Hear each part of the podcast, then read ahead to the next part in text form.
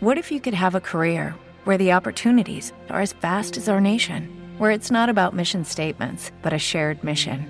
At U.S. Customs and Border Protection, we go beyond to protect more than borders from ship to shore, air to ground, cities to local communities. CBP agents and officers are keeping people safe. Join U.S. Customs and Border Protection and go beyond for something far greater than yourself. Learn more at cbp.gov/careers. It is Ryan here, and I have a question for you. What do you do when you win? Like, are you a fist pumper? A woohooer, a hand clapper, a high fiver. I kind of like the high five, but if you want to hone in on those winning moves, check out Chumba Casino. At ChumbaCasino.com, choose from hundreds of social casino style games for your chance to redeem serious cash prizes. There are new game releases weekly, plus free daily bonuses. So don't wait. Start having the most fun ever at ChumbaCasino.com. No purchase necessary. VGW. Void were prohibited by law. See terms and conditions. 18 plus.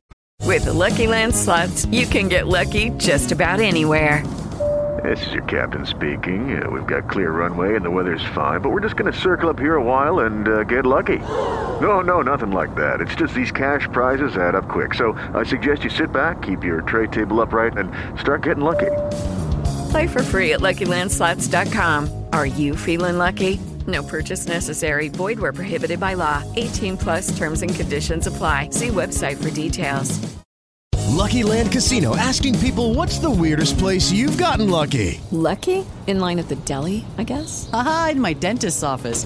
More than once, actually. Do I have to say? Yes, you do. In the car before my kids' PTA meeting. Really? Yes. Excuse me, what's the weirdest place you've gotten lucky? I never win and tell. Well, there you have it. You can get lucky anywhere playing at LuckyLandSlots.com. Play for free right now. Are you feeling lucky? No purchase necessary. Void where prohibited by law. 18 plus. Terms and conditions apply. See website for details. Judy was boring. Hello. Then Judy discovered ChumbaCasino.com. It's my little escape. Now Judy's the life of the party. Oh, baby, Mama's bringing home the bacon. Whoa, take it easy, Judy. The Chumba life is for everybody. So go to ChumbaCasino.com and play over 100 casino-style games. Join today and play for free for your chance to redeem some serious prizes. ChumbaCasino.com. No purchase necessary. Void were prohibited by law. 18 plus terms and conditions apply. See website for details. The Force will be with you. Always.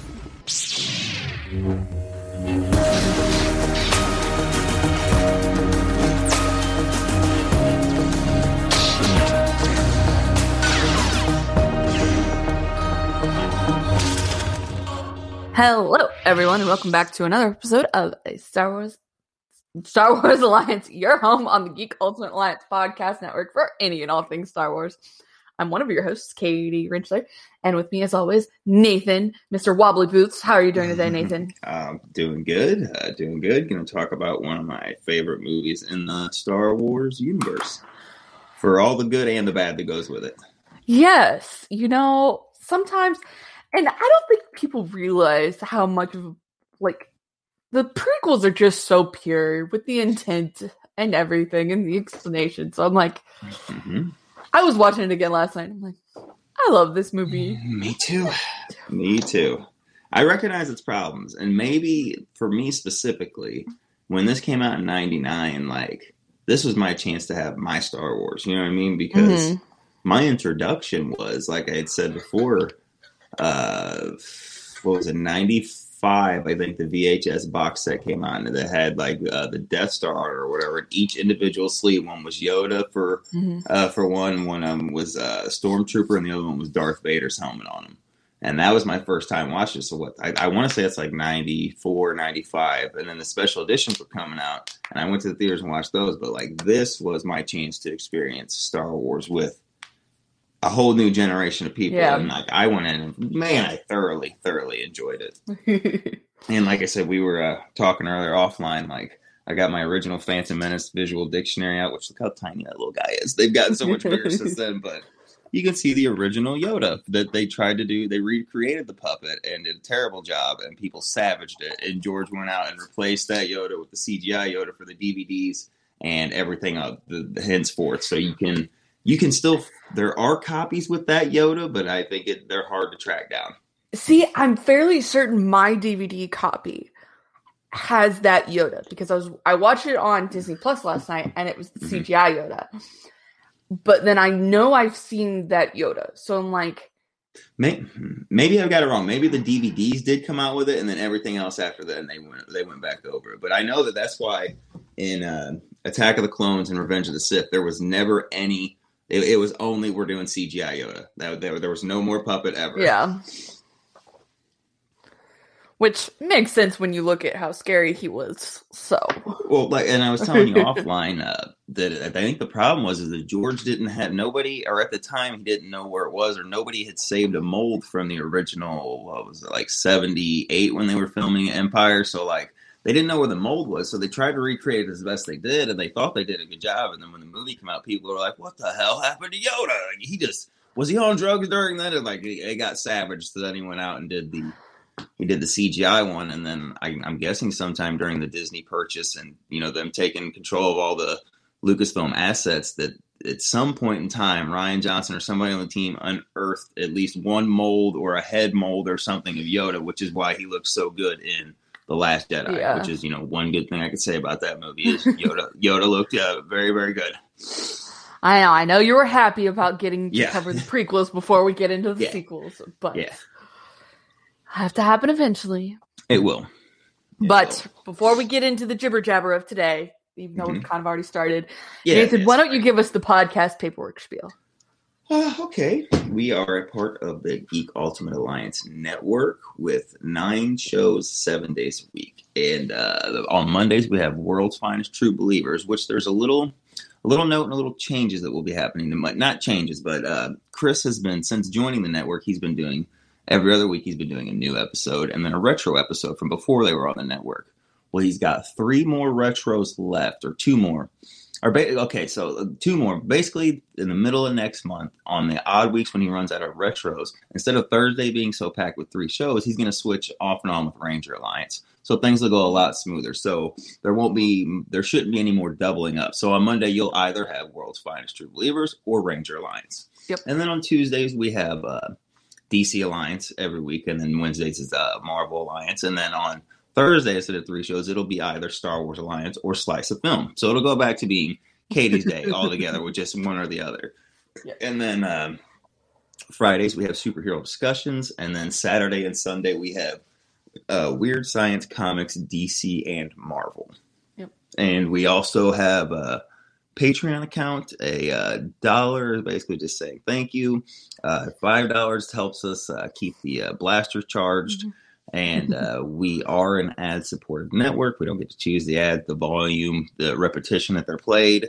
Uh, so just bear with us on that, but that also helps keep things going. And one more thing if you could rate and review on your podcatcher, of course, or podcatcher of choice, it really helps uh, the show get pushed out there. If you just give a five star or one star, whatever your stars, are, I don't care. I'm not trying to influence you. You Mhm. could be like, greatest show ever, three stars or whatever, you know, but just add that. And if you're on the uh, YouTube videos and stuff, a like and a comment or a share, any of that stuff really does help out. And we would greatly appreciate it. Yep. And one fun fact uh, that is covered for the rest of the month, really. Um, Podchaser is doing a reviews for good uh, Mhm. campaign. So if you review on Podchaser, you can review a show or you can review specific episodes, and they will donate 25 cents per review to Meals on Wheels. So it's a good really opportunity because I know for me, I'm always like, okay, if I see something good, I like I I mean to review all my people's shows Mhm. all the time, but sometimes I forget, and then I'm like, oh, okay, I can do it during this time and do something good with it as well. So if you're like me, there, there's a good opportunity there. So Uh, Me- Meals on Wheels. That's a. I mean, how can you how can you go against somebody bringing food to people who need it or can't get to Yeah. it or whatever? Like it, it, that's a that's a great service, you know. So I I would highly encourage that because I didn't know about that until just this second, but I think I will take my time to do a couple of reviews on stuff just to help out. Yep. And like I said, there were individual episode reviews. So, like I know, like for us, we we release all nine sh- shows on Mm-hmm. one feed. So that's a good opportunity if you like, oh, okay, I listen to this show, but I don't listen to this show.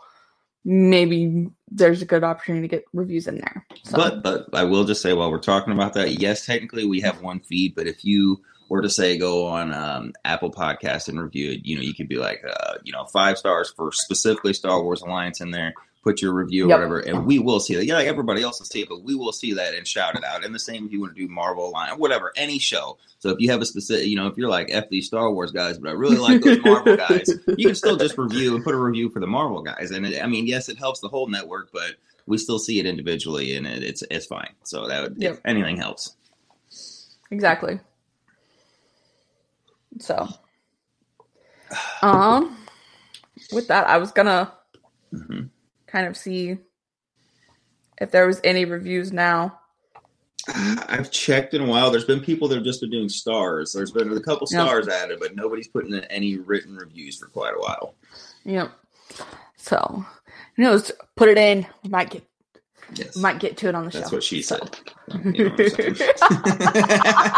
I'm, I'm sorry. I've been me and my wife have been watching The Office for the first time. We've been slowly going through it, and I just Oh, I love that show. Like it's uh, it's such in my repertoire now, and I can't believe I didn't watch the show a long time ago because it is It's such up my a- alley. Such a good show. Yeah. Um, so we don't have a lot of news to talk about today, but we do have some, and today's Mm-hmm. news spiel comes courtesy of Star Wars News Net. Um, so first things first, um, Stellan Skarsgård actually had an interview, um, with uh the Daily Beast, and he talked about kind of uh the tone of both Rogue One and the show and kind of compared it. He said, "As you know, they'll shoot me if I say anything. I can't even get a proper script. It's printed on red paper, so I can't make any copies of it. It's ridiculous." Really? But when I saw Rogue One, it had much more atmosphere and seemed a little more mature, and that was Tony Gilroy, who's the showrunner on this one. So hopefully, this one will be a little more than little plastic people falling over. I uh I totally I wholeheartedly agree with the the Rogue One being just a bit more like Rogue One definitely feels to me in the vein of the original trilogy, which it should because it, it you can Yeah. literally put Rogue One and play A New Hope and like you know it's like the real it, like it hands it off. And I think that is such a that's a, such an apt way to describe it because the original trilogy, while it's a they're all family movies, like they're it was a little more mature, but they they brought kids along. You know, they never treated them like kids, so you know, Mhm. your whole family enjoys it. And I I agree with like Rogue One feels that way too. Now it gets a kind of a little dark the way it ends, but it I, I feel like it's it's it feels so much like the original trilogy to me. It, it's got the heart, Yeah. it's got the it's got the little humor, but it's never it never you know bogs down to stop to try to hold somebody's hand or dumb it down to them. So I totally agree with that, and I hope Andor is in the same vein as that. But you just said the same. Uh, Tony Gilroy is still is the showrunner, so I, I my fingers are crossed that he keeps that same. You know, Yeah, the same level of play. Yeah, yeah, exactly. Um so some one of the interviewers asked him if he had taken the role to kind of like please their kid, his kids or his grandkids. um and that's their example was like Sir Anthony Hopkins played Odin as a nod for a nod to his grandkids. And he had he said, I do think like that sometimes. I'll go and do a children's movie for that reason, but also I'm not the most mature person myself, so who doesn't want to go and fly a spaceship? Absolutely. And the final thing in the interview looking like this, uh, or looking at this one specifically, is uh, is Skarsgård going to be a toy someday? Here's what he said. Fuck yeah. Go Yes, play with is. dad. Don't disturb him. Go play with him. So He will absolutely be an action figure someday. Whether Lucasfilm makes it or not, somebody with a 3D printer out there I'm like, nope, I'm a completist. I have to have it. So they, they will create it. Yep. So, um, that is not the only Andor bit of news we have to talk about. Um, there were some leaked images. Um, let me find it again. Sorry. Take your time. I can't find it. I can't find the specific article, but basically, I, I saw it on my Twitter feed, so I do know a little bit about this one. But basically, the um, there was some leaked pictures, and we've got a costume similar to what was in Rogue One with director Krennic. So we'll see, kind of. I would assume we'll see basically like Project Stardust involved in Andor, especially because it's a prequel. Uh-huh. Well, do you think we will see uh, The guy in the Thrawn books, uh, was it Rowan? Rome? Rome?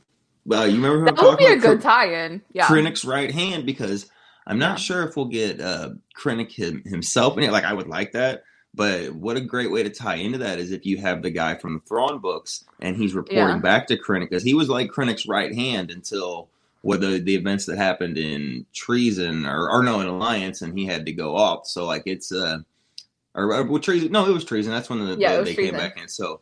But I think that would be a hell of a way to tie it in to not only the books, but to put a little more character context to the whole thing. Yeah. That would be a good opportunity and it's really it's really easy because while treason was our introduction to him, you could easily introduce him another way Yeah. and kind of spin it off to where you don't need treason, but it's just a, a fun look for book readers. So Well, my, my main reason in saying that is because uh, he dre- he dresses very. Him and Krennic are the only one that cape Yeah. out. They're the only two that cape out, and like Thrawn even makes a note of that. Of like when you're reading it, like he he dresses in the same garb as Krennic, you Yeah. know, with the, with the with the cape. So if you're gonna do the same uh, uniforms, like I don't know, I just think that'd be a cool little tie-in. Maybe I'm thinking too much into it, but I think it'd be cool. yeah, no, definitely. Uh Andor is supposed to premiere in 2022, so hopefully uh I bel it shouldn't be filming much longer, so we should start to see promotional material um around August timeframe, I would think. Uh what, Probably what right. would you think? Same thing? Do I? You you're thinking the same thing? I I was gonna say I'm thinking after Loki because uh, we have Bad Batch kind of filling in the gap between the Marvel shows, and then I think because Loki comes out after that, I think that's just a good opportunity because that also you know what I mean that gives the Disney company to shift gears because they'll have their they'll have their you know their Marvel shows out plus Black Widow. And we'll be coming off the heels of Bad Batch, so I think this will be a, that'll be a good opportunity. But well, I, Well, I 'cause don't you've got We'll Vision coming some point. Yeah, yeah. I don't know. So you've I- got Vision, Yeah, um, which is the Japanese anime show. Um, you're right. Yeah, they're gonna have to start soon. So like, and realistically, we don't know how the shows are gonna premiere in 2022. We know Obi Wan Kenobi is supposed to come in 2022. Mhm. So I think what people are thinking is, okay, we've got Book of Boba Fett in December, Mandalorian or Andor Mhm. next. Maybe Andor because Andor's been shooting longer than the Mandalorian has. That's what I was gonna say too. I would think so. So you've got those two shows. I would think, yeah, I would think Andor comes first, and then the Mandalorian season three, and then Obi Wan Kenobi, Mhm. and then Ahsoka or uh, Rangers of the New Republic somewhere in there. Because I think Ahsoka, uh, I don't think either of those had a release date on them, but I've got to think you're gonna fill some more time, you- yeah, you'd have to think so. especially because. I know, like Marvel is planning Marvel like the shows. I think She Hulk's filming. Miss Mhm. Marvel's filming. But those are the only two I Yeah. can think of that are still filming The- or filming only- right now. Yeah, the only reason why I said that is because I just don't think Disney wants to overlap with their two biggest franchises. But at, at some point, you're right. I forgot how much stuff's coming on both sides of the aisle. They're gonna they're gonna have to do Yeah. a little cross promotion here soon, or uh, uh, not cross, but uh, parallel promotion, I guess I should say, sooner than later. So you know what? I, August that seems like a good shot to get your first images or stuff stuff of it. But at the same time, that could be we could be getting a trailer for the book of Boba Fett around then. So either way, Well- they're gonna have to just kind of throw some. I bet May the fourth, honestly, while we have the Bad Batch, I bet that's when we really start seeing some stuff like pictures uh, from That from all their projects going. Yeah, which in like somebody on Twitter said something, but Star Wars is gonna have to get better about cross promotion because like Mm-hmm. you've got Vision, which we've seen a title card for, which we know is coming soon, and but you've got Bad Batch stuff, and they're not promoting Vision with anything. But Mm-hmm. you've seen all this Bad Batch stuff, but you also didn't get Bad Batch stuff until Yeah. like two months before Bad Batch started coming out. That's yeah, that's very true. So- we didn't really hear anything, and there, there really weren't any rumors about it. It was just nothing, nothing. Here's your teaser trailer, and now here's another trailer. And uh, I, I am self-admittedly offline, uh, like like uh, social media, but I do still scroll around like uh, Reddit and YouTube, and I haven't even Yeah. really seen anybody putting, you know, like Bad Batch. Almost at this time seems kind of like an afterthought, almost. You know what I mean? So I'll be curious Which to see what they do. And that's where it's like Marvel's promoting Loki at the same time Falcon Yes. and Winter Soldier's coming out. So it's like you can do that, Star Wars. We have faith in you. Mhm. Promote all of your shows that you want to promote and not just Um, stagger promotion. That's why Solo suffered was because they waited to promote it for so long. Absolutely, and and I mean not for not for anything, but Lucasfilm in particular for the last couple, basically, I mean whether people want to hear it or not, since uh, right before the Gina Carano stuff, like they have had, they had you know leading up to that, they have had a P, maybe not necessarily a PR nightmare, but they've had promotional. ju- It it just hasn't been handled well, all the way from their High Republic launch, uh, like virally and stuff. I don't mean like sell, sales wise. I just mean like virally and the way they handle and field questions and what they choose to talk about, and not talk about, and promote. Now, I I just think it needs to be might need to be an overhaul in the PR department in Lucasfilm. Yeah. It's a very possible thing. You- I even got us I a mean? banner for it. I'm like, Yeah. well, because I just and, and I mean I'm not trying to like dwell on or bring anything like that. Yeah. just just even the way they handled that and fielded the questions when it was brought back up, uh, like the Pedro Pascal and stuff, and hypocr- hypocritical hypocritical stuff, and then the start the High Republic. Like every time they put a video out there, it, you know, like the kids like to say ratioed or whatever. Like it's getting destroyed on dislikes, and YouTube's going in there and removing dislikes and comments because that I that's a real thing. That's not just the people, you know, rooming around. They are actively pulling shit like that. So it's just things things have got to get better in the communications department, or or or just I, I don't know, ignore it altogether. I, I don't know. This half measure shit's not working one way or the other. Let's put it that way. But that that's Yeah. just that's neither here. I'm just I was just bringing it up while we were on the topic.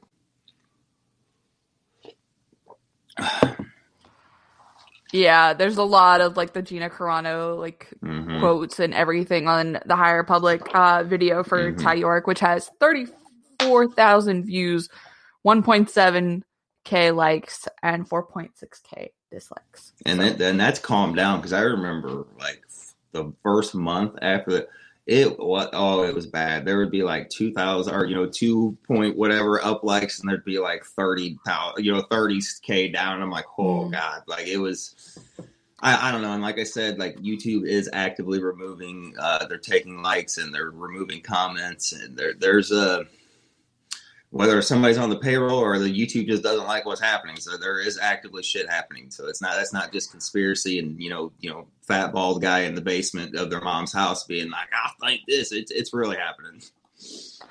Well, and it's just like for me, and this was the same thing that I said about like Snyder Cut, like release mm-hmm. the Snyder Cut campaigns. Like, y- Gina, like these authors don't deserve any of this shit that's going down with the High Republic. Like, sure, you may not like it, but you can at least agree the promotion for the High Republic doesn't deserve this kind of stuff related to Gina mm. Carano. No, no, no, no, no, no. Now, no, but see, this is I, I totally agree with you. Like you, you don't need to spam everything that comes out of there. That you lose your message in that.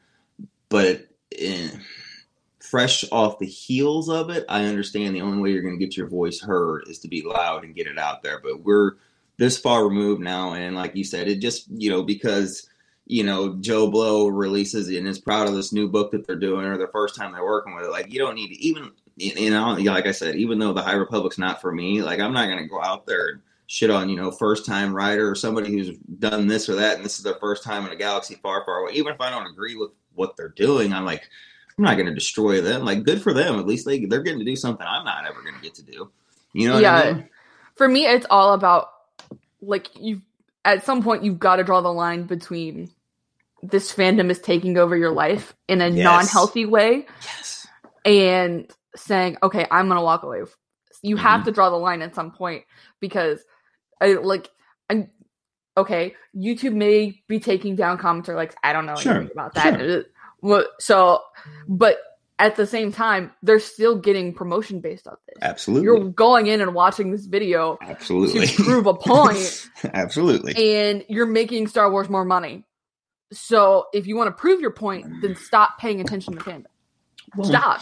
you you bring up a very good point and it's it's very like like uh, you, you can't let it consume you, and you can't let it like even when they do stuff that you go, ah, what the hell? Like you can you just let it all go, guys. Like you can let it go, and you can like what you like, and you can, you know what I mean. Like, like me, like I don't, I'm not gonna get all worked out. See, yeah, Star like go, Wars I'm gonna- Legends. I'm gonna, go to the legend stuff, and I'm not gonna, I, but I'm not gonna also be out there being like High Republic sucks, f this downvote, or you know, like f High Republic. I'm not, whatever. I just don't have to acknowledge it. It doesn't bother. It doesn't affect me. To me, it's like that's over there. You know, have have fun doing that. And I think more people would. uh could could use that lesson of just take what you like and forget everything else and quit getting so mad about it. Yeah, you've got to do that at some point, and, Mhm. and especially just because, like, sure, trolls may think one way or another, Yes. but like at some point, like there's people who have been like, "Oh, I let this consume me," and then I got to a point where I realized I Yes. wasn't having fun with anything anymore, and instead I was just trying to prove why this should come back instead. Yes. And Very well said. so, with that, that's our that's our Moving on.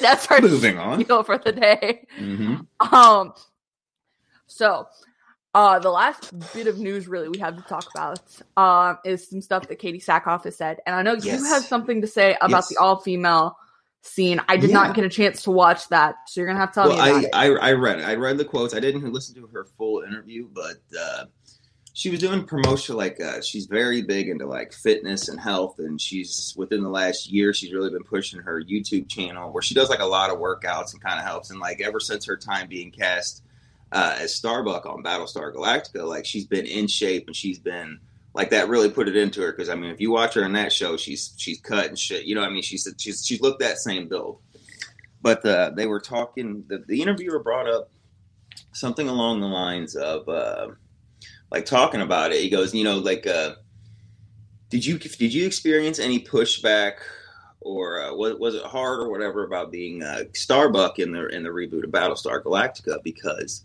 in the original in the seventies it was a guy and then they brought in in the in the reboot it was Katee Sackhoff was Starbuck. And uh, you know Kara, Kara Thrace. And she was like well I mean at the time there wasn't it was I'm, I'm paraphrasing right it, but it was something along the lines of there wasn't really the internet there and uh, and then the interviewer said well that and the, that character became one she is one of the like people hold her up as like one of the great sci-fi things and she goes well, I think it was, you know, we, we didn't we didn't hang a lantern on it. We didn't come in and go, "Hey, I'm a woman. I'm going to come in here and I'm going to do the best at everything." No, she was just the commander. She was just a person in the unit. You know what I mean? There wasn't it wasn't like, "Oh, I'm doing this because I'm a woman and I got it done." No, she was just she was an equal. She was an equal with the rest of the cast. She was an equal in the story. Uh, Actually, she was one of the main characters of the story. yeah, And then they brought up uh, the all female uh, in thing in the Mandalorian, and she laughed and she goes, "Well, that question's kind of skewed." And she's like, "Because uh, Din Djarin takes on all the Dark Troopers by itself and has another fight scene by itself." And she goes, "But if you're talking about the, uh, you know, us team, you know, him being the team," she goes, "No." She goes, "It, it wasn't like that either. Like again, it wasn't the." Oh, look at all the women coming in. No, it made sense in the story. Those characters were available to him. They were all fighters. And again, you didn't have to come in and go, look at me, I'm woman, hear me roar. You know, it's just, it's she echoed exactly what I've been saying the whole time. Like I don't this whole like your your entire identity is because of your gender or your sexual orientation or whatever, like that's to, to me that's ridiculous. I don't care about any of that. It's just a facet of your character or of a character. It's not their entire character. Like you don't see I, I, I, you know, it, it was very poignant, and she she brought it. Like I said, she's been screaming. That's that's exactly what I've been trying to say.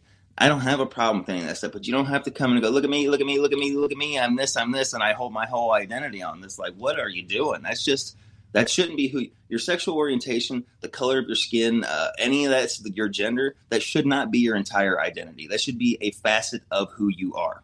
You know what I mean? And that's and I think she, like I said, she knocked it out. I would highly encourage anybody to listen to the interview or read it because that's that like that's what I've been saying. You know what I mean? Like, and, and that that's why it worked. That's why you didn't hear any backlash of the of the like the like the end game where she's not alone. Uh, when you know you have your most powerful character who can beat up Hulk and Thor has coming down there with the gauntlet, but she needs the rest of the only the girls to come. Like, what are you doing? That's such pandering garbage nonsense. And like I said, in this, that's not what it was. It made sense in the story. These are the these are the people he had available to him, all badasses, and you didn't have to come in and go, yeah, we're the chick squad, we'll we'll do it.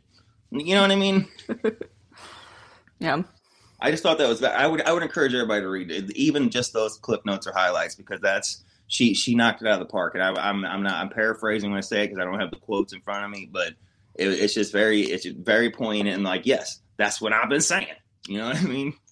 Mm-hmm. Yep. So the other bit of Katee Sackhoff, uh, as I'm going to remove this ticker because it no longer applies right now. um, the okay, so Star Wars Explained hosted a stream run by AMFAR to promote National Youth HIV/AIDS Awareness Day and raise funds for the foundation. Um, Katee Sackhoff actually joined the stream uh, for roughly two hours. And so during the chat and the stream, uh, she revealed that the cast of The Mandalorian was told Plo Koon was the Jedi showing up at the end of the season finale, not Luke Skywalker, proving how badly Favreau wanted to keep Skywalker's return a secret. What do you think about Uh, that's awesome. and you know what? It makes so much sense. Of course, you got Dave Filoni there. Of course, he's going to tell everybody it's Plo Koon coming in because he loves that character. Mhm. Loves it. I, am I wrong? Did he voice the character in Clone Wars? Was that him doing the voice in Clone Wars or what? Because I like, I know, like I said, he loves that character. He created Wolf, Commander Wolf, and the Wolf Pack to go with Plo Koon because he liked that character so much. He created that whole thing. You know what I mean? James Arnold Taylor voiced him. Well, I, okay, so but I'm, I'm I'm not I'm not wrong on the other part though. But I know I know like I said he loves that character, and that's why Wolf and the Wolf Pack go with him because you know Dave Filoni's like he's he's the guy that's got the airbrush Wolf on his T-shirt and stuff. Like he he's that guy. he just loves him. Well, so what I'm curious about, and I just read this in the um the Star Wars Newsnet article. Plo Koon Plo Koon dies at the end of Revenge of the Sith. Does he not? He dies. Yes. So, and like it's shown on scene on, on screen. It's shown on. Well, the, he gets shot down by Wolf. He gets shot down. His his his starfighter explodes. Unless he jumped out at the last second and parachuted down or something, he's dead. Okay, yeah. Yeah, that's what I thought. So I was like, yeah, okay. Around the time of the Battle of Urbana, Urbana, Plo Koon had been dispatched to Cato Neimoidia. Shortly after the Battle of Coruscant, Plo Koon helped secure a Republic victory at Cato Neimoidia. Following the battle, he was flying on a patrol flight, but was caught unaware when Darth Sidious initiated Order 66, which caused all the clone troopers to turn on the Jedi. Mm-hmm. Plo Koon was shot down in his Delta 7 Aethersprite class light interceptor by clone pilot Jag, perishing as his fighter exploded and crashed. Oh, Jag. All right, sorry. It was one of the wolf pack down there, but I'm just saying, yeah, he uh, in in in the movie, that's the last thing we see is they're- like you said, they're flying in formation, and Order 66 comes up, and you know, and his guy says, "I," and like falls back behind him and just oh unloads. Like Yeah. instead of flying a little parallel, you know, on the side of him like Yeah. he would, he kind of just drops right behind him and lights him up.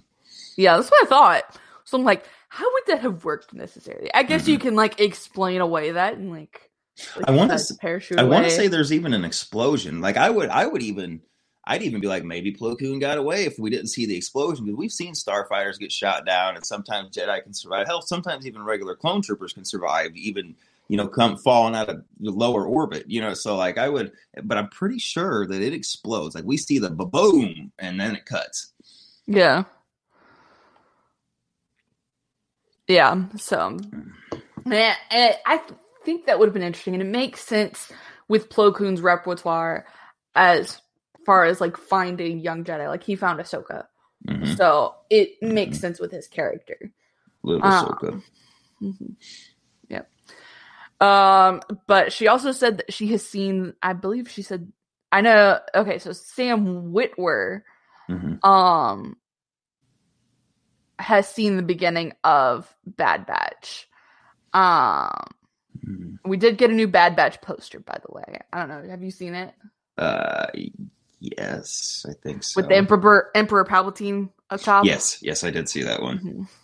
Uh, well, come on, you know Maul's going to be in this thing. Like he's alive during this time. Sam Sam Witwer and his Shakespearean Maul, people love it. Like we're he's, Yes. he's gonna we're gonna see him putting the Shadow Collective together, or the, or uh, or no, what's it called in uh, so damn it, what's it called in Solo? I Uh, think I. I don't. And it's on the tip of my tongue. damn it, I know now I can't think of it. Uh, the black no, not black. Crimson Dawn. Crimson, Crimson Dawn. Dawn, So we're gonna yeah. see. I think we're gonna see him putting together Crimson Dawn, like the in the in the remnants and the aftermath. Because what I, like he even says it. I think it to Ahsoka that like he knows it's coming and shit's gonna be turmoil. Like what what better time to put your stuff together when the galaxy's in a state of transition and and chaos. Yeah. So, um, Sackhoff was asked about if she's in the series, to which she said how excited she was for the project. Did not say yes or no. Um, and I, I think Witwer joined the explained show, the Star Wars explained stream, which is how he's in this too. Um, im- Witwer immediately chimed in to say that he's seen the very beginning of the show and that it is in fact awesome. When asked whether or not he's in the series too, he denied it, saying straight up he is not. I think I'm gonna call him lying liar face. Didn't we? Um, Wait, wait, wait. Uh, while we're on the top scene, what we're in the mall, didn't we?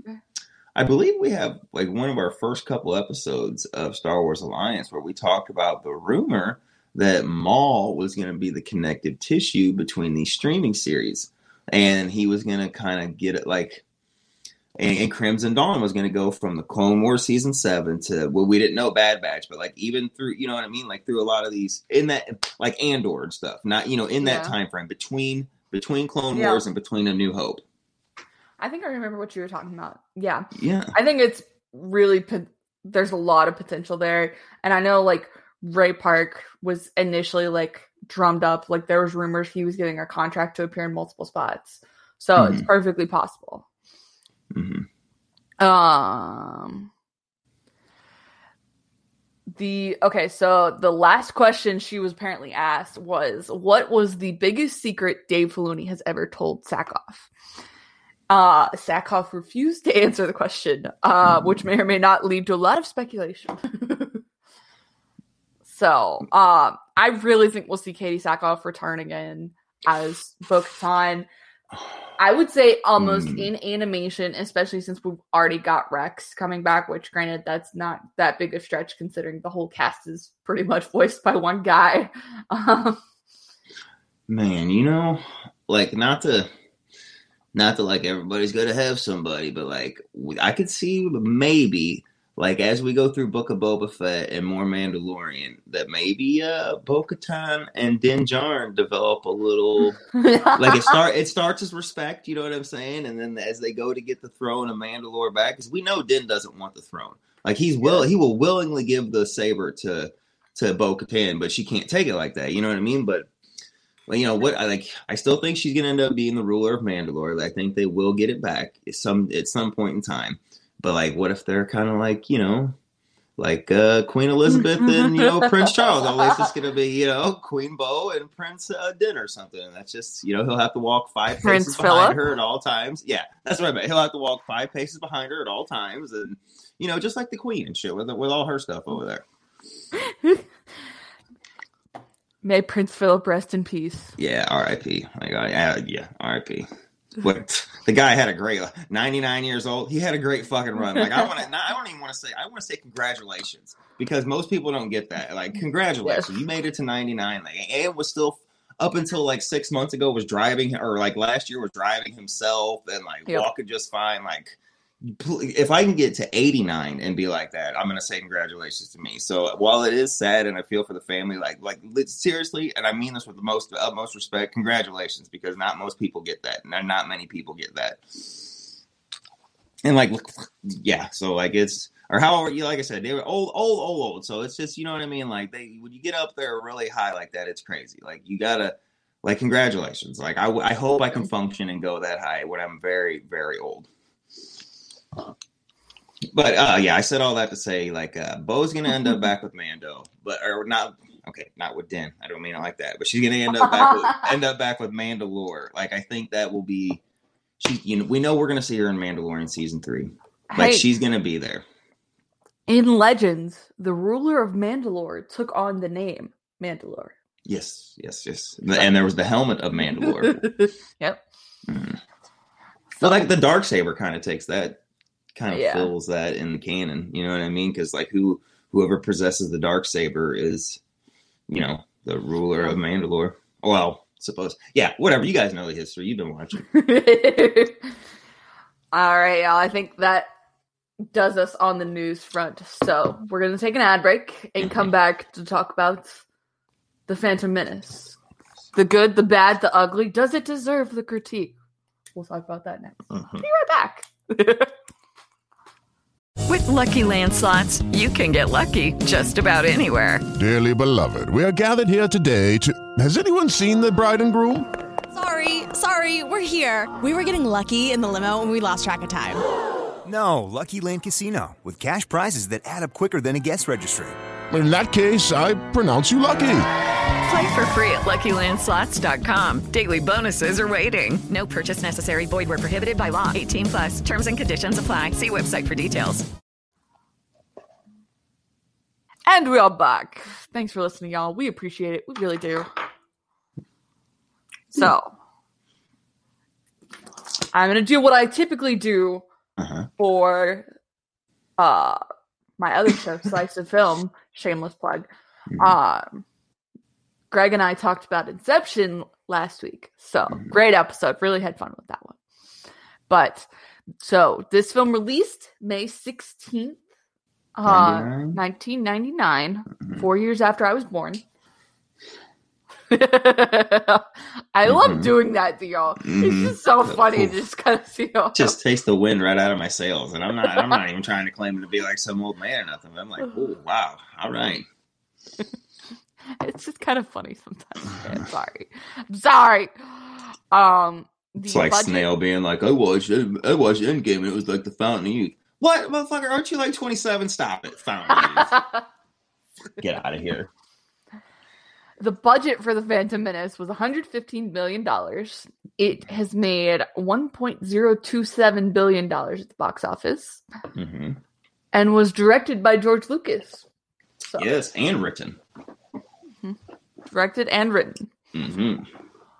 And you could tell the writing part, uh, but the directing, like, on point. Like I, like I said, we talked about earlier. Like I, I love this movie, and I still love this movie. It, it- everything about it, I, I, it- I, the good, the bad, the Gungans, all of it. Like I, I'll Mhm. take it all. You know, like it's just, it, it's it, at the time, it just, it was my Star Wars. Like it was a new Star Wars that I got to experience with everybody. Because let me tell you, the hype was real. Like I Yeah. said, we had the, we had the VHS releases, and I want to say 94, 95.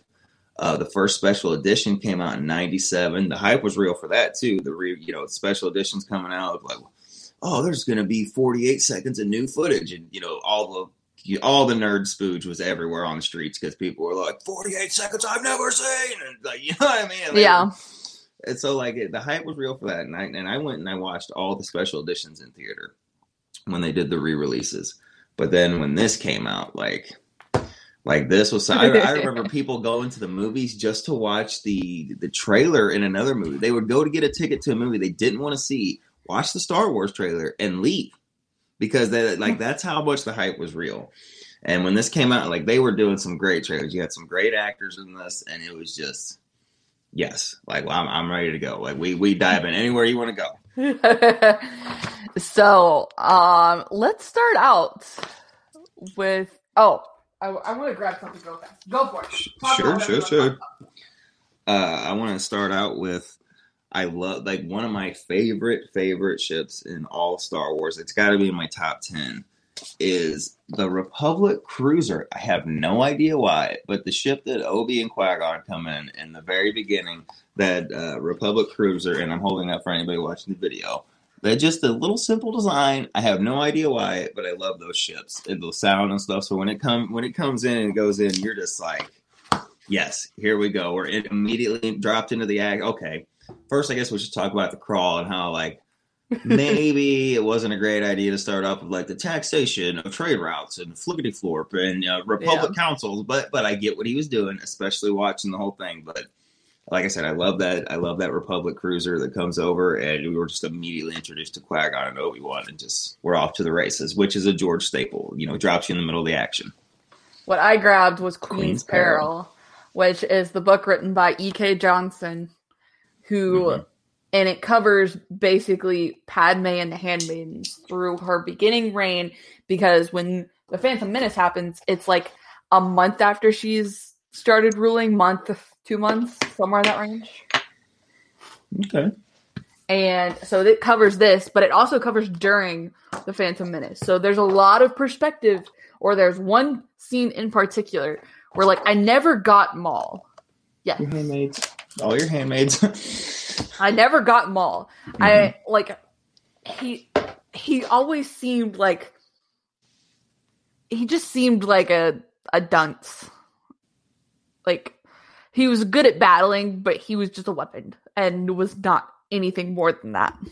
That is exactly what I took him for as a kid Is uh, the Emperor slash Darth Sidious or whatever. He was the mind, and but he was old and kind of like even you know it wasn't like yeah, okay until you watch the Clone Wars and you watch Sidious go all Breaking Bad and in Revenge of the Sith and he's like doing tornado spins and shit. You're like whoa, Yeah. But like before that, before we had all that context, I was like yeah, it makes sense that his apprentice because we. In the original trilogy, we saw the Emperor sit on his ass, and what did we see? We saw the muscle, Darth Vader, come in and start wrecking people to me, I was like, "Yep, makes perfect sense." Darth Maul comes in; he's the muscle. Only this one's a lot faster, more Yeah. agile muscle. But that was before I had the more context of Clone Wars and learning, and, you know, in books and all that other stuff. And now Maul's way more fleshed out to me than he Yes. was. But like even so like yes, Clone Wars and Solo kind of like made him look better. Clone Mhm. Wars Rebels, Solo. yes, Rebels too. Yeah, definitely but like Rebels. Phantom Menace, uh, it's still like under Maul's under characterized for me.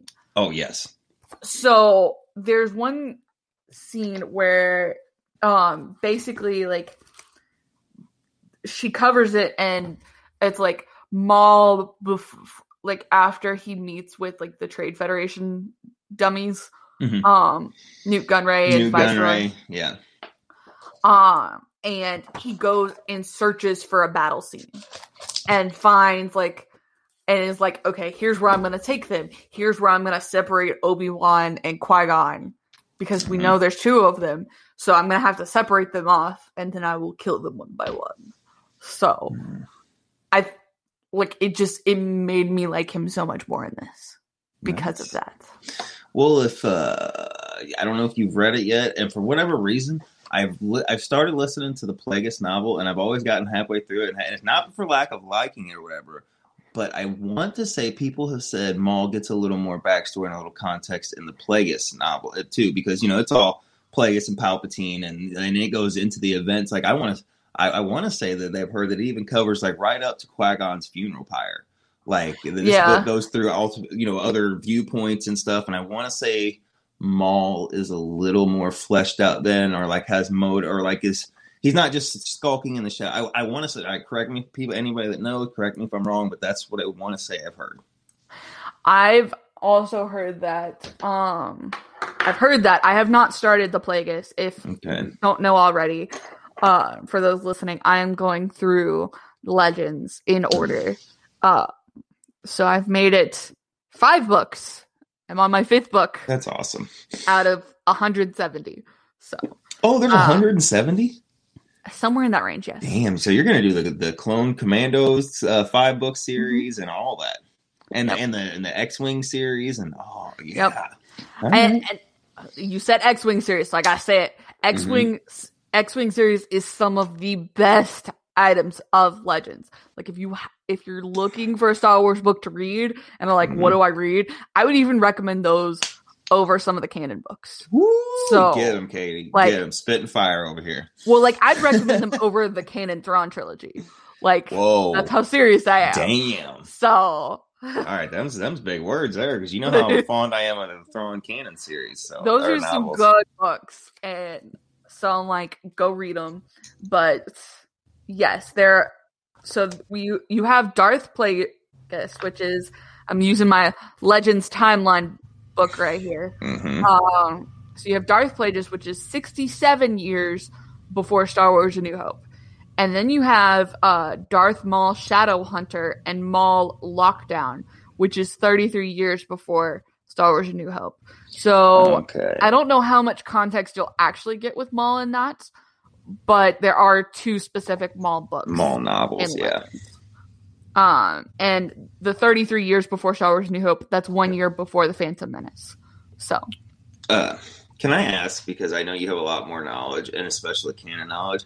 What the hell was Quin- Quinlan Vos doing there, and why did Quack Eye? Like, why didn't he say anything to Quack? Why wasn't there a head nod? Like they didn't feel each other at the Force. Like what the hell was Quinlan doing there, just hanging out in the background at Mos Eisley or Moss or whatever, you know, going through with you know you got Sebulba over there just acting a fool, and he's just sitting there being like, "All right, I ain't doing shit. I'm just gonna watch him." oh, you know what? I'm so mad that I forgot he was in this because I I meant to show Matt. I like I literally went into this once the vote happened on Twitter. I was like, okay, I need to remember to show him Quinlan Vos, Mhm. and I forgot. so now I'm mad. Which But- you know what? You know what's so funny is I have such an affection for Quinlan Vos, and he was only in one Clone Wars arc with Obi Wan, which I liked well enough. You know, like I liked what they were doing. Yeah.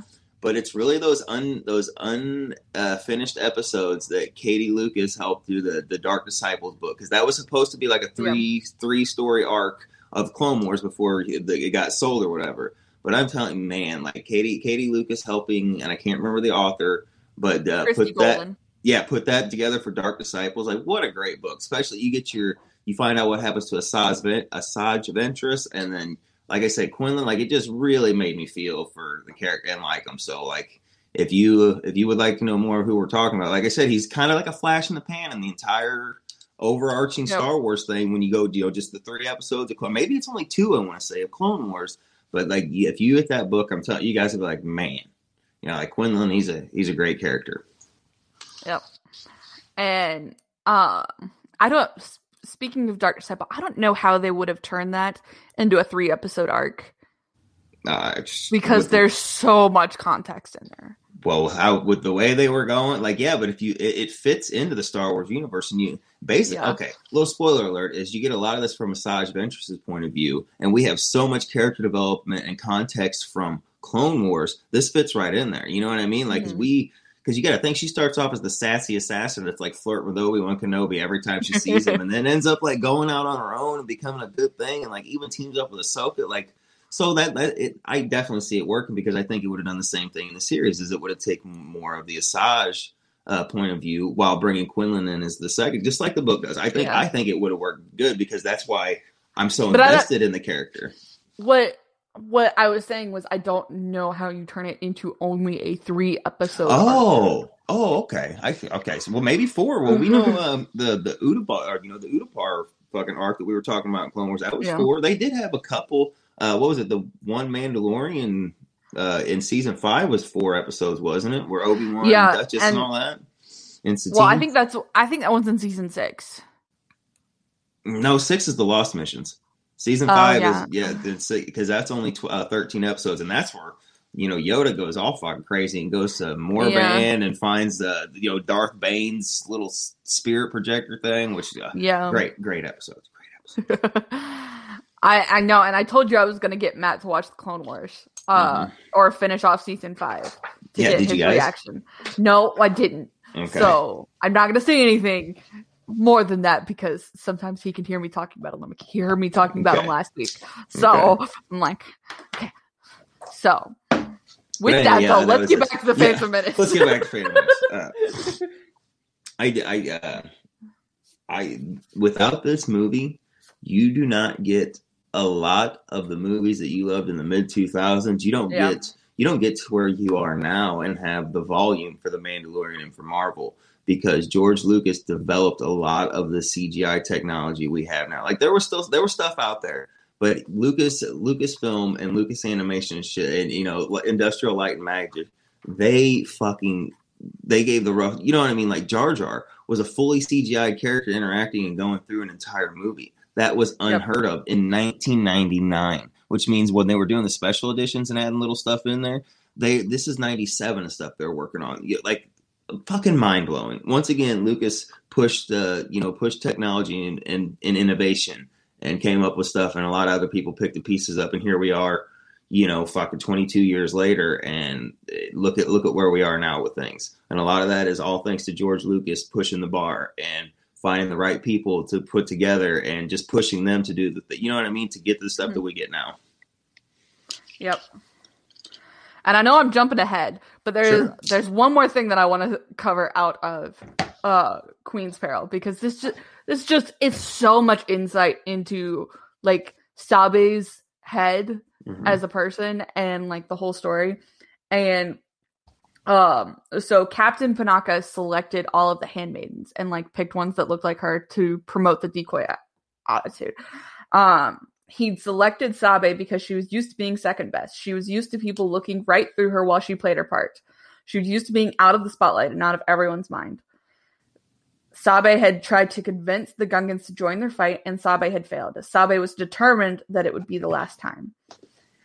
And so you get to that throne room scene where Nute Gunray has Padme, and Mhm. he's like, "Now you will sign my treaty."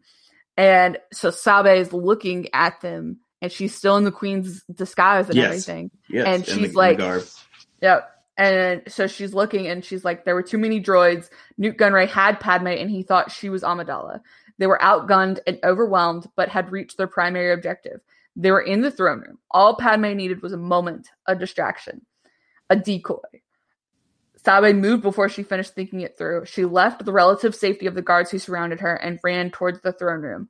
Viceroy, your occupation here is ended. And then she ran. Mhm. And that that is just like there's just so much. and that's and that's where Padme takes that opportunity, pulls the two blasters out of the throne, and you know grabs throws one to Panaka, and they they blast their way out, and Yeah. the rest of the guards grab you know they take the battle droids down. Uh, Yep. I I remember seeing this with a kid and stuff, and thinking like battle droids, what a fucking great way to really outnumber the Jedi and stuff. And like this, like this movie, this is what it, like I loved Obi Wan, I loved Luke, I loved all that, but like watching Qui Gon and Obi Wan just you know lightsabers galore, just going to town and seeing the Jedi Council and Yoda and Mace Windu and all them. Like man, this movie it just really spoke to me and going through, and I just the Gungan. Okay, like I know Aquaman, everybody was like, whoa, you know, an underwater city, whoa. well, the city of Gunga was the first time I was like, whoa. You know, when they're swimming down Yeah. there, they they're going. I'm like, look at this, and they go through the, Yeah. the center of the world, you know, the core of the earth and stuff. And I know a lot of people give That- George shit about the CGI, but did you know Phantom Menace has more practical sets than any other of the ones that George Lucas worked on? I, I, has yeah, I more was, models and practical sets than all the other movies. I was gonna like ask you about that, but no, I didn't know that. Um, Mhm. what's funny about them swimming down into the Gungan city? Matt, Matt goes, you know, I don't know how that works, and sees him like walk through kind of just like the eh, outer Yeah. tissue. He's like, well, that's cool, but I still think I'd prefer having a door that like I know is keeping the water out. He's cool with hyperspace going through and blast shields and you know lightsabers and stuff, but he has a hard time thinking that the Gungans can keep water out with their just walk through portal. All right, I, it's just interesting where he draws the line. I oh get- no, I he, he has a problem with some of like the space explosions and stuff. So I think Oh, he's just like learning does. to live with it. Well, okay, if he wants to, have, if we're going to start picking nits, uh, how about when a starship gets broken up or you gets shot out and Yeah. all of a sudden it starts sinking or listing? it's not. That's not what would happen. It would just stop. It would. Just, that's it. It would do this, and like you know, until the motion of it stopped because of, I don't know. So if we're going to start, there would be no fires and smoke out in space. So if we're going to start picking shit apart. We're really going to start just destroying the whole the, the whole franchise. All right. So the so Gungan City. What did you think of uh Boss Nass? And what happens to him in Clone Wars? Boss Nass? I don't. I, uh, he doesn't. We don't see him. We don't see him get killed in Clone Wars.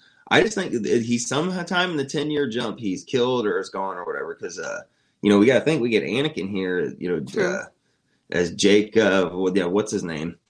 And um, like he he could have taken a few more takes on things.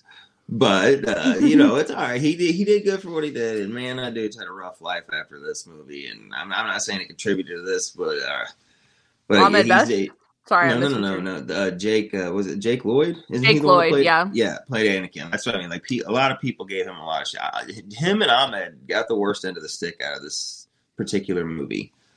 Um, but uh, like I said, I mean, Anakin, you know, Jake, he could have taken a few more takes on things or whatever. But like I said, I, I love this movie. I love Qui Gon being like the father figure here. You know what I mean? He's the he's the father that Anakin's supposed to have, and because Sidious and Maul come in, like he's stuck with the guy that should have been his brother, Obi Wan Kenobi, as being his father. You know what I Mm-hmm. mean? Like, I, I don't know. There's just a lot of great things, and uh, watching or listening to Dave Filoni talk about uh, what was it, the making of Mandalorian season one, and talking about the Phantom Menace and where it goes, and like, whoa, man, so just fucking bravo, like he gets it. Yeah. But I mean, I, I, I just like I said, I love this one. I like how if you are watching this movie, and let's just say you've never seen anything, you don't know any of it, and you watch episode one first, unless you're very astute or have a great ear, you don't know that Palpatine is Right? Darth Sidious. You know, George films it in the way of like you do not know until the very end when he gives the little, you know, like the little smirk when they're talking like- at the at the you know funeral pyre. So like if Yeah. you don't if you don't know like it, it's you know I mean somebody coming in brand new they go oh, I'm gonna watch the first episode in the series you know episode one you know most people don't start with episode four and then go backwards so like you you really don't know until the very end Yeah. and you're like oh shit and it's cool because realistically like you get through the whole like if somebody's looking at it from that perspective and going okay this is my first time with star wars and you go episode one episode two episode 3 you Mhm. really don't get that reveal until episode three like if you're Not not, really. paying Mhm. so until you're paying yeah unless you're paying really close attention like you can go through the whole thing and be like holy shit like I didn't know yeah so it's really cool um it's it's almost like this is star wars first mystery Mhm. um Duel of the you- Fates, though, man. Okay, well, sorry, I, I want to jump to the end. I've been holding it off because I love that. So go Okay. ahead, go ahead. What you what you're gonna say? Um, what did you think about kind of the introductions for R2D2 and C3PO? Because obviously, like, we know who they are, being like the episode four person, but like Mm-hmm. knowing where they come from, I guess. How would you I. I found it interesting that R two was just putting around Boo on you know technically technically the Queen's uh, Imperial Mhm. fr- or not Imperial, but the Queen's freighter. Uh, but I, I don't mind like R 2's like he's right out of the gate. He's something special because he's the only little R two unit that can get it done. C3PO, like it's very interesting that Anakin and slash Vader created him that will end up coming back to Luke. Like it's kind of you could have done that better, but it's I, I get it. It shows uh shows Anakin's good with machines, which he- he'll be able to tune Yeah. himself up later on when he you know gets all all slim. He's all Robo Man when he has to fix his own arm. He can do it. Yeah. The the idea of kind of because it like they switch droids when they get married. Mhm. And it's always bugged me like, okay, how does the council accept that now R2D2 has just suddenly come in and belonged to Anakin? Well, they use a lot of astromechs. That's how they all traveled on their starships and all that. Yeah. So you, you'd have to kind of have a person, not personalized, but you would you would use an astromech if it had served you well, or it was. I I, I see it happening like that. Mm. Now I, I do like. What do you mean, my seconds are showing? And he looks at, my my lord, or whatever he says. He's, he's, all naked. I thought that was funny. Yeah. And, and so he was so C3PO was done via puppeteer Mhm. in this with the kind of in the same way as like um uh BB8 kind of with which uh and the puppeteer was erased uh, in post production and then um Anthony is it Anthony Anthony Daniels. Anthony Daniels um did his lines off screen and kind of just read them. Mhm. So I just and I before we get to the end because I know Mhm. Sure, I know sure, sure, but this movie is just so pure. There's just a lot of good things with it. A lot of this is literally like okay, George Lucas had way too much money and was like, I'm gonna film the movie of my dreams right here. Mhm. And, and, you know, there's nothing wrong with that sometimes. So it, it works for me. I really like the intent with kind of like uh, I've already talked about the Handmaid of the Queen, but like the costumes there are just so impressive.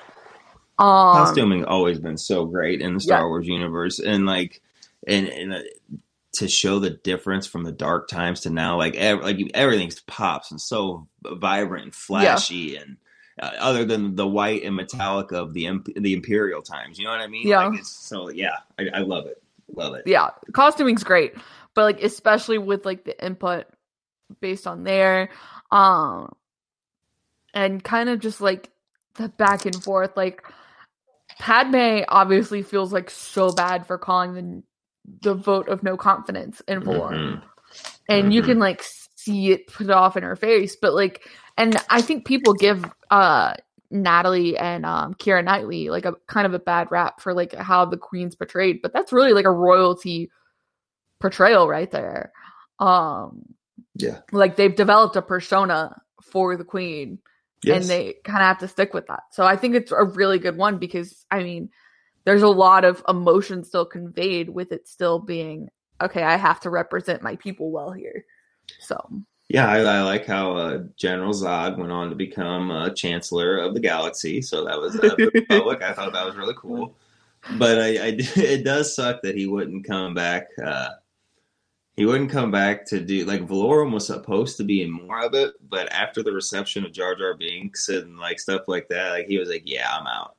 Suppose, suppose. Well, that's always been the rumor. I don't think.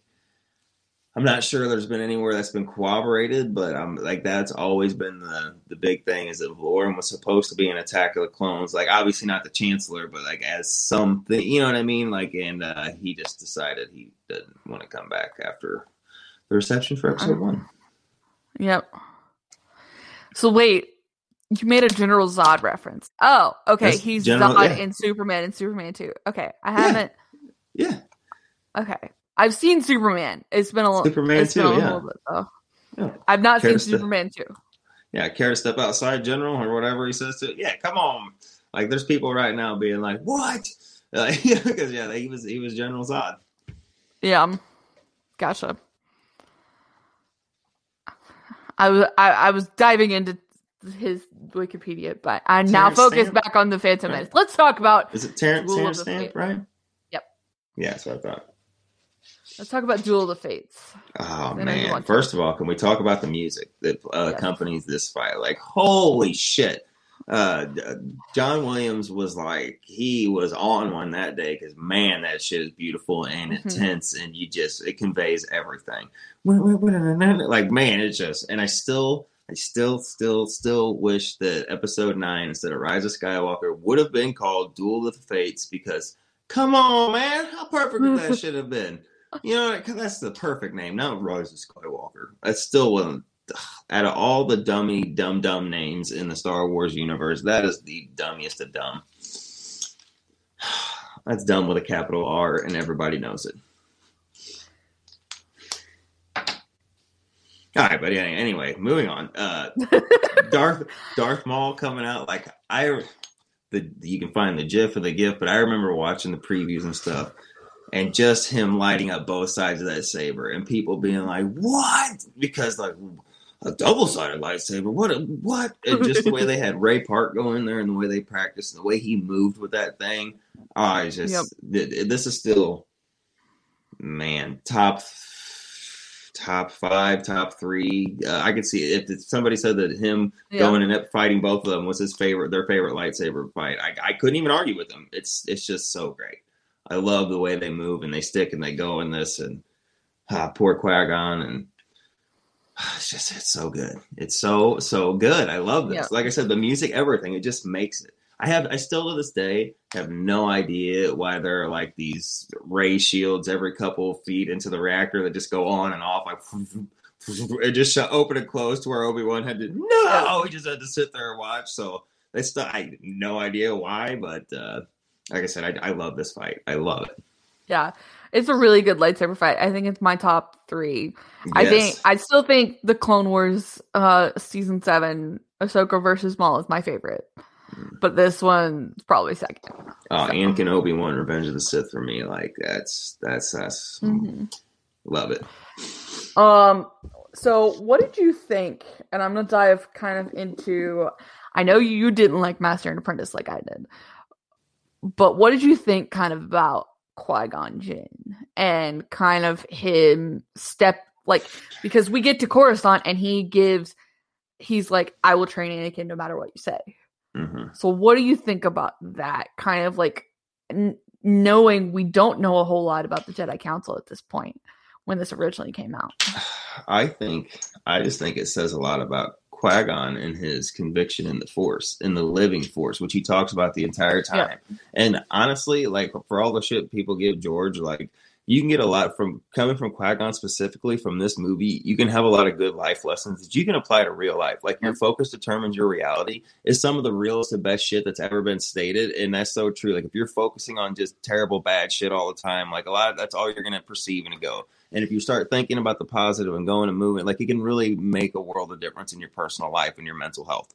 Like that, you know what I mean? And there's just a couple little times where he's talking about stuff, and it just to me that just proves how much Qui Gon believes in this and how much he did believe in it, and why Obi Wan would be like, "Well, my master believes so much in it, he would die for it. Like, I'm, I'm to step up. I'm to take this responsibility." Yeah, I like that. I like that a lot.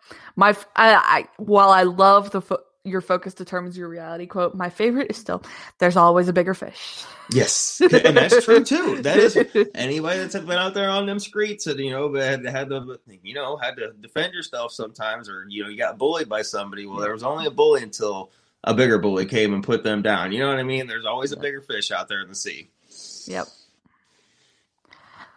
Um, I'm trying to think, and so I know like people are always like Jar Jar was meant for the kids. And I know like mm-hmm. there's a generation growing up where it was like we love Jar Jar mm-hmm. completely. Like the adults didn't like him at the time, thought he was mm-hmm. stupid. But like at this point there's like a generation growing up. Was like I Jar Jar respected me and that's what he was for. He was for kids at that point. But I mm-hmm. also really relate to Jar Jar Binks because he's a klutz and I mm-hmm. am a klutz. So even though he uh, stresses uh, the crap out of Binks, me, you mean Sith Lord Binks? Uh, because I'm a believer that that was the original intention. If you don't believe me, watch the video evidence. Uh, Lord Binks, he was going to be a Sith. that video is I've great. Ever, oh, I've never seen that one. There's it's like an eight minute video, and it's or like six minutes, and it's a very compelling argument. You go by the end of it, I was a believer. I said, "Damn it, Jar Jar's a Sith." Like he, the whole time, it was his. It was it was Jar Jar all along. uh, I I got why he was there. Even when I was younger, like I never really cared for Jar Jar. And then what was it like three or four like three years ago? My niece was young. She was like five or something, maybe six, you know, in that area. And she didn't have she didn't really have any care for Star Wars or any of that. And I had it on, it was just kind of on the background. And you know when she would stop and turn her head and watch the TV and watch the movie? When every time she heard Jar Jar, and every time he came on, and she would laugh and smile, and even whenever the the the thing farted and Jar Jar's going ooh wee, and like his face getting shocked and stuff like that. For her, that was that was that's what drew her in. So I told I I get it. I totally get it. Like Jar Jar, like even though it wasn't meant for me, and all, like I totally get why he's there, and it does work for kids. Uh, and I was still dying laughing. Like when he he yeah. shocks his face. yeah. I could not stop laughing, and I had my phone out, and Matt thought I was laughing at something on screen. He's like, "What are you laughing at?" I'm like, "I mm-hmm. just can't help it. George just he's so mm-hmm. funny." so I just and that's never gonna change. Even mm-hmm. though he mm-hmm. does stress me out now as an adult. Like even yeah. the Clone Wars episodes, like mm-hmm. Jedi Binks mm-hmm. when they think he's a Jedi, and I'm like, Oh my gosh, Jar Jar, stop, stop touching things. Uh, my biggest problem with Jar Jar in this movie is like after he gets say "Mooey, Mooey, I love you," like whoa, whoa, like hey, well, let's slow down there. Pump the brakes, Jar Jar. We don't need to be throwing the L word out already, buddy. Like you slow down. That, that's what like seriously, that is one of my biggest problems. With, is just that piece of dialogue right there. Like what? Are, like whoa, I can understand him backwards talking, but like what? We're just throwing out, oh Mooey, Mooey, I love you. Whoa, whoa, whoa, slow down, Jar Jar. Hit the brakes. Yeah. Uh, but I love this movie, and we could go on talking about it forever. Like we can go over the. You can play the movie right now on the screen. We can watch it, go over it, or you can give some final or wrap it up, or whatever, whatever you want to do. Because like we can talk yeah. about uh, the technology for like the shield generator stuff. I really thought like the Gungan technology versus Naboo, because Naboo is so just okay. If I got to live on any planet in the Star Wars galaxy, oh, it's Naboo, and I'm living right there in that city because it is it's fucking gorgeous and like with those yep. lakes and all that. Like that's where I'm going. But I like the, I did like the the, the boomas and stuff like that. And Jar Jar, like I don't. My biggest problem, which it still makes sense, is how you, you blew up the the one ship and all the battle droids fell. But if you watch the progression of Clone Wars and all this, uh, you can't do that anymore after Anakin blows up that one. They they have like little like you don't just get to hit the one gener you know the thing of floating ship and then all the battle droids turn off. They they figure out after that. So if you kind of watch his character progression, uh, but yeah, I, I don't know. Like I said, I love this movie. I love how you pay attention to the nuances and stuff going through. There's there's so much to pick up on, and yeah, there's a lot to hate on, and maybe a couple spots could use a little touch up in 2021 of the CGI, but I, I don't care. I still love it. Exactly. And there's nothing wrong with loving the prequels. There's nothing wrong with loving the sequels. No, there's not. So, There's not. and as we've said it before, if there's if something is not for you in the Star Wars galaxy, if you don't like the prequels, well, there's You don't plenty have to more watch stuff out there. So, Mhm. uh, but yeah, it's just, I, and I wrote a, an article on it. I tried to find it because I was like, I'm gonna link it, but uh, the guy's working on the site, so it's down right now. But ultimately, I I think there's nothing wrong with the prequels. There's like you said, there's some stuff that could use a touch up here and there. Um, but this was this was literally like like I said, a guy who had some money to play with and was like, I'm gonna make the movie of my dreams right here. Oh yeah, this was George opening the tool, the, the the toy box and going. I literally have the money to play with it. The most expensive toy. I can make my own toy. I can bring back the old toys too. And like, yeah, this is this was him having a field day. And like I could say, you guys know me. I'm a, I'm a prequels guy. Like I love it, and it just Mhm. it it all that's that's for me. Yep. So with that, Nathan, tell us when they can find you. Uh, you can find me right here with Katie, usually every other Sunday morning at uh, ten. Is it central for you? Right, right. What time is it for you? Eastern. Eastern. Okay, yeah, so, yeah, ten Eastern. Uh, with Katie, and uh, you, uh, or you can find me most Friday evenings on Super Civil Servants uh, at nine o'clock Eastern on YouTube. Uh, Other than that, I'm I'm not really around too much, but if you got something, you can email into one of the shows, or sometimes one of the guys will tell me something somebody said. So I'm around if I need to be. Yep. Uh, you can find me on Twitter. It's at Slice of Katie. Uh, I am also limiting my social media usage, but not as much as Nathan has. Mhm. So you can still find me there for the time being. Uh, this show you can find on Twitter as well. It's Star Wars Alliance without the A and the Wars. Uh, my other show is at Slice of Film One. Uh, next week we will be covering. Um, I think it's Dune. Yep, it's Dune. So the original Dune movie. Uh, Joe was kind enough to come on and join me for it. So Nice. sure I can't wait out. to hear your thoughts on that because that is an interesting movie. It was Interesting. Uh, needless to say. Mhm. Um. So, I, but, uh, and just so everyone's aware, um, the next episode will be coming the week of May fourth. So instead of recording, that's why Nathan said most times Sunday mornings. So Mhm. instead of dropping the episode Sunday, we're going to join in on May fourth fun. Uh, and as we all know, that is also the day of the Bad Batch premiere, which is 70 Yes. minutes long. So we'll be talking about that. We'll also If be I ha- talking. Well, I was gonna say if I had to guess a time that we would go live, I this is not in stone, but I want to say probably six Eastern, most likely is what I want to say. So if you'd like to join us on May the Fourth, talk Bad Batch, I, I'm, it, I mean, it's not in stone, but I'm pretty, pretty, pretty sure. Pretty that's when it's certain. be. It Yeah. will. I I will have it posted um on Star Wars Alliance Twitters, so y'all are aware. Um, but we'll be talking about that. We'll also be talking about our first look at uh Thrawn Ascendancy Greater Good. So that will kind of be the topics, but I'm pretty certain since we've got Bad Batch that day, we'll probably be talking a lot about that and then a little bit about Greater Good, and then we'll have a big episode on Greater Good. So that is Sounds the good. plan for May.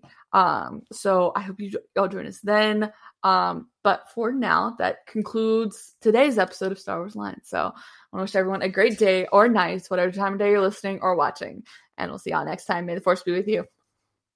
Always.